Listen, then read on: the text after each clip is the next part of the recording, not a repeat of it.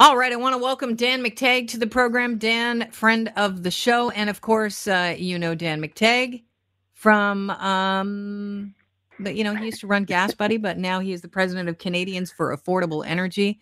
You've heard him on several different programs here on 640 Toronto. Welcome to the show, Dan. Good to have you on. Oh, great to be here. Thanks for having me, Kelly. Everything good with you and yours? Uh, well, it's uh, a month of this stuff. It's kind of, uh, I think everyone's getting stir crazy, but other than that, uh, I think everyone's getting adjusted to it. Hopefully, we won't have to remain uh, too, too long, but uh, hope springs eternal. Yeah, OPEC and their allies. Here, let's talk about something uh, you know a lot about. They're slashing oil production by 10%. Can you give us some perspective on this decision? Yeah, really, uh, nothing less than a life-saving uh, raft, if you will. I mean, they really needed to do something. It was Russia and OPEC that had decided, Saudi Arabia in particular, to flood the market at exactly the wrong time. The largest single drop in demand that we've ever recorded in history has occurred since about the 8th of March. And uh, that's really wiped out about a third of all demand for oil and, and therefore gasoline and diesel and other products. Uh, so, you know, adding and contributing even more oil to an already saturated market meant, uh, uh, in real physical ways, Kelly, that uh, you know storage facilities were simply going to fill up with oil that the world didn't want and can't use.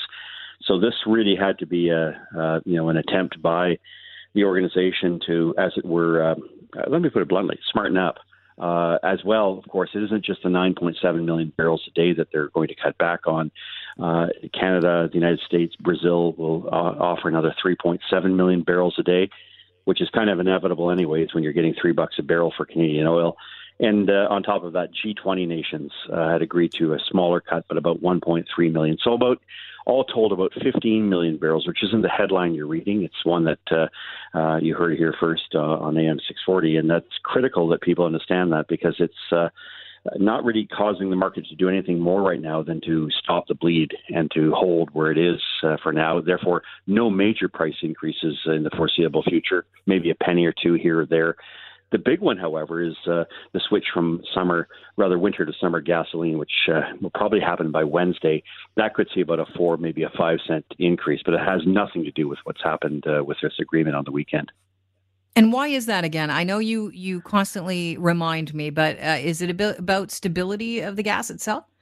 Yeah, it's really in the summer as temperatures rise. You want to make sure your your gasoline doesn't evaporate or uh, begin to uh, create problems on your uh, in your emissions on your vehicle. And so uh, we have to make sure that uh, the fuel, the volatility of the fuel under higher temperatures, is stabilized.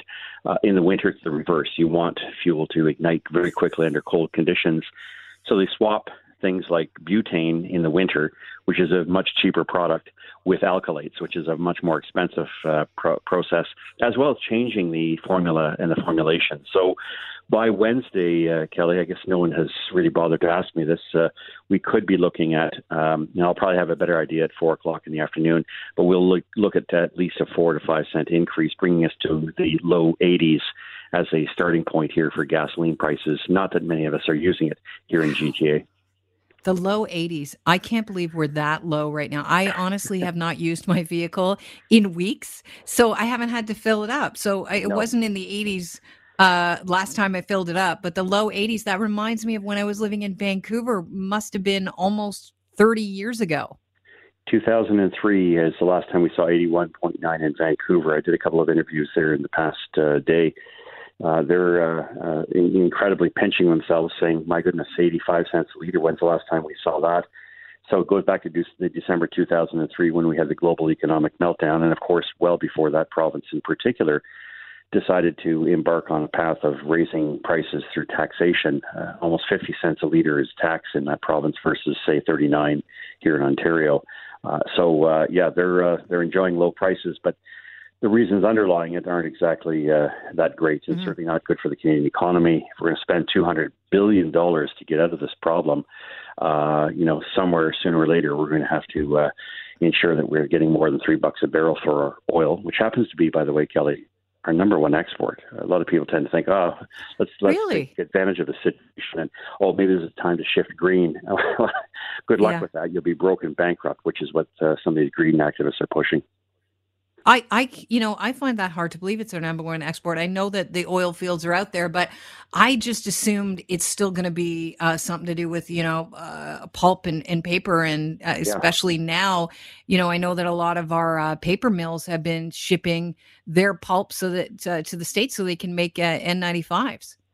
That's right, and all other uh, you know uh, personal protective equipment uh, is not just made with that product; it's also made, ironically, with oil. So the very, I, I note San Francisco on the weekend uh, made a decision. It's council, it's Enviro Council to uh, shift back and get rid of reusable bags.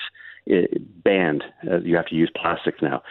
so, I think, look, this is what happens when you have governments and folks uh, following a certain narrative, which is really, uh, you know, following the wrong crisis. Uh, we backed the wrong crisis. This was the crisis, and of course. Uh, uh, no, I guess many people had seen this come 15 years ago and we forgot about it. But uh, the reality now, I think, is a very different world in which fossil fuels will play a very important role. So, Canada's number one export, it's oil, and to a lesser extent, it's gas, making ethanes, pentanes, uh, higher styrenes products, and things like that uh, now become extremely important. And for a country like ours, which has these kind of resources, it's very much a blessing uh, beyond anything I think we could have imagined just a month ago.